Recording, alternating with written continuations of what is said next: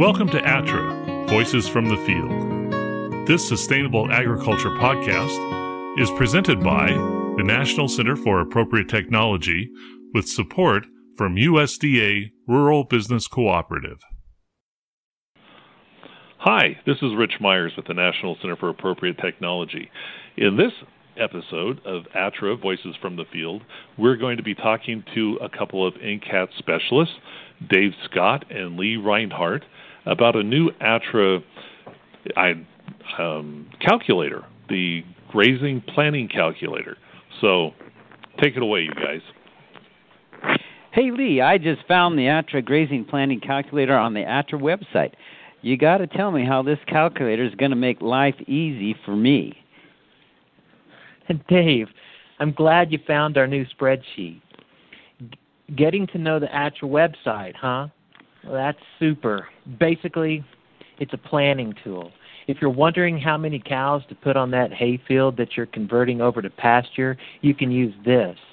It'll give you a pretty conservative idea of your stocking rate, and it'll help you get to thinking about what you want to use for your pasture rest, for your grazing paddock periods, and your grazing utilization, too. Wow, that's cool, Lee. A tool that combines all those factors and spits out an answer. All right, you better show me how it works. Well, it's easy. Just go to the ATTRA website and search for Grazing Calculator. In the Calculator section, click on Grazing Planning Worksheet, Forage Production, and Animal Demand. There it is. Click the Supply and Demand tabs, but don't forget to click the On Enable Editing or else it'll just stare at you looking kind of stupid. Um, basically, the calculator is made up of two sections. The Supply and Demand tab figures out your forage production and how much your cows or, or your yearlings are going to eat every day. It'll also work for sheep, goats, and alpacas. And then in the second section is a reconciliation tab. It's just a big word for whether or not your pasture will have enough grass to feed your cows.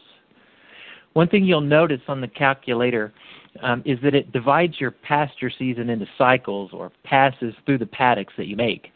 This is important because your grass in June may grow a lot quicker than it does in August. Okay, I get it. That sounds really great, but show me how it works with some numbers, some real numbers. Ah, numbers, you bet. Let's see how powerful this tool really is. Say that we had a 64 acre hayfield and we wanted to convert it to pasture. We want to see if we can run 60 mama cows with their calves on it. I'll make it easy for you. Let's say we've already been across the field once and we've made sure that we would have a 30 day pasture recovery. Uh oh, wait, hold on. How do we make sure that we've got a pasture recovery period of 30 days? Well, we're moving every two days, um, but we've also divided our 64 acre field up into imaginary quarters to make sure. By feeding hay or leaving some behind um, for some extra grass, uh, we make sure that we're on schedule. You know, seven days to move through a quarter of the field makes management so much easier. In our case of the 64 acre field, a quarter of that would be 16 acres. So the goal is to move through those 16 acres in a week. That's a quarter of the month. This just gives us a visual check to make sure that we're giving the grass just grazed enough time to make the 30 day recovery period. And if at the end of the 30 days you have too much grass, you can just increase your stocking density and you can trample it. The soil microbes will love you for it. So basically, we've decided on a 30 day recovery. And you're going to ask me next now how how many pounds a day that forage is going to grow, I bet. But I got a question for you. You've mm-hmm. lost me again. How do I get that mm-hmm. figure from? Ah, that's from your hay production that you told me that you got last year, right?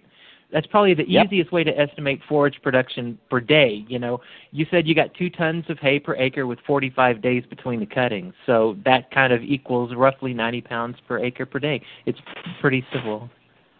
Okay, I'm with you. So now what? Well, you tell me. What does the calculator say you have in terms of production per acre? Let me see here. When I enter 90 pounds per day with a 30 day recovery period and two days of paddock grazing period, I get 2,700 pounds per acre for that rotation. Right. Now, let's look at the next table animal demand. You told me over a beer last night that your cows had a mature weight of 1,100 pounds. Given the setting and the fact that I know that most ranchers underestimate the true body weight of their cows, I'd bump that up to 1,200 pounds.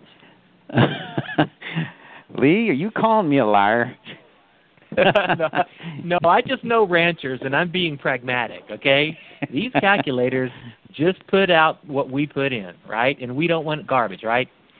We can see from the lower table on the right that a cow calf pair is going to eat three and a quarter percent of the cow's body weight. So we plug 3.25% of 1,200 pounds in there, or 39 pounds, and the calculator tells us that 60 cows will eat 1,920 pounds of dry matter a day. Gotcha. So where's the magic? Well, this is where it gets cool. Hit that reconciliation tab and I'll show you. This table matches forage production in each paddock with what the cattle are going to eat. There's only one thing you have to do on this table, and that's plug in how much grazing utilization you're going to have, you know, as a percentage. Yep, I know all about that. I read about that on the ATTRA managed grazing tutorial and how root growth gets hammered when you take more than 50% of the grass in a paddock. I'm going to shoot for 50%. Excellent. Take half, leave half. That's a really good rule. Here's what the calculator tells you 64 acres divided into 16 paddocks with an average paddock size of 4 acres and a paddock grazing period of 2 days. With the grazing utilization of 50%, you'll have 5,400 pounds of dry matter available to graze and 5,400 pounds to leave behind. Whew, that seems like a lot of wasted forage. Yeah, that's what the calculator says too. 1,564 pounds of extra dry matter in that four acre paddock that will not be used even at our 50% utilization rate. So you're the rancher. You tell me, what are we going to do? We're going to get more cows. you bet, but how many? Let's go back to the supply and demand tab and try putting, oh, let's say 90 cows into the number of head cell. Let's see what we get. Okay, let me do it here. Oops, too many. Now we're off our quota by a negative 360 pounds per grazing paddock. You see, it it really kind of charts what's going on in the paddock. Okay, try 80 cows. Let's see what happens. Okay. Ha! Bingo. Now we have 280 pounds left over in that four or uh, four acre paddock, and that's a that's above the 50% that we're planning to leave behind. That's a better fit, and it looks good to me terrific. You're going to be a seasoned grazer in no time. Ah, oh, good. I got one question though, Lee. It all uh-huh. depends uh-huh. on what you say your growth per acre per day is going to be, right? Sure, that's right. That's that's the whole ball of wax. Besides knowing what your cows are eating every day, so you have to be sure that that number is pretty spot on. And it's a really good idea to keep monitoring it every so often with an NRCS hoop, or else you're really not going to know what you're truly leaving behind in the paddock as a residual. Well, why is the residual so important? Oh, come on, Dave. You read the you, you read the tutorial. Soil health, man, right? Do you want to cycle oh, nutrients yeah. well enough that exactly? Do you want to cycle those nutrients well enough that someday someday you don't have to use a fertilizer? Do you want to catch every raindrop so that you can grow more grass? You bet then you I have do. to leave back some grass. Of course you do. Because remember what we said earlier, you want to feed those microbes because they are the ones that are going to get the job done for you. Look at the residual pounds per acre cell again. That's about 1,400 pounds of forage that's going to feed the soil microorganisms. It's really a no-brainer, but it does take some getting used to and a little bit of faith too. Well, I think I can do this. I can take my average hay production yield I got from this field last year and convert it to pounds per acre per day, and then plug in my cow's daily dry matter intake, and the calculator will do all the rest, right? Almost, but you're forgetting about your residual. Oh, yeah, that's right. Don't worry, I will plug in 50% utilization. Ah, you got it then. Just don't forget to hoop your fields every month or so to check your forage growth. And if you don't, and the grass doesn't grow the way you figured, you might be in trouble. You'll have to adapt. Grazing is all about planning and monitoring and adapting. Go look at that ATTRA grazing tutorial again. Thanks, Lee. This is awesome. I'm going to play with this a while this winter and think all the various scenarios I might encounter. Maybe that will help me think through my grazing season and make a plan.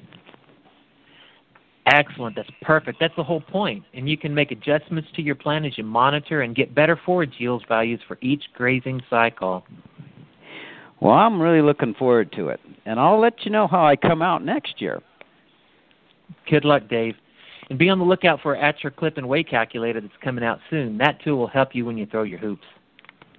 Thanks, Lee, and I'll be sure to check that one out. Now let me get get back to this grazing calculator. Thanks for listening to our Voices from the Field podcast. Visit the ATTRA website and search for calculators and select the grazing planning worksheet, forage production and animal demand to download the tool for free.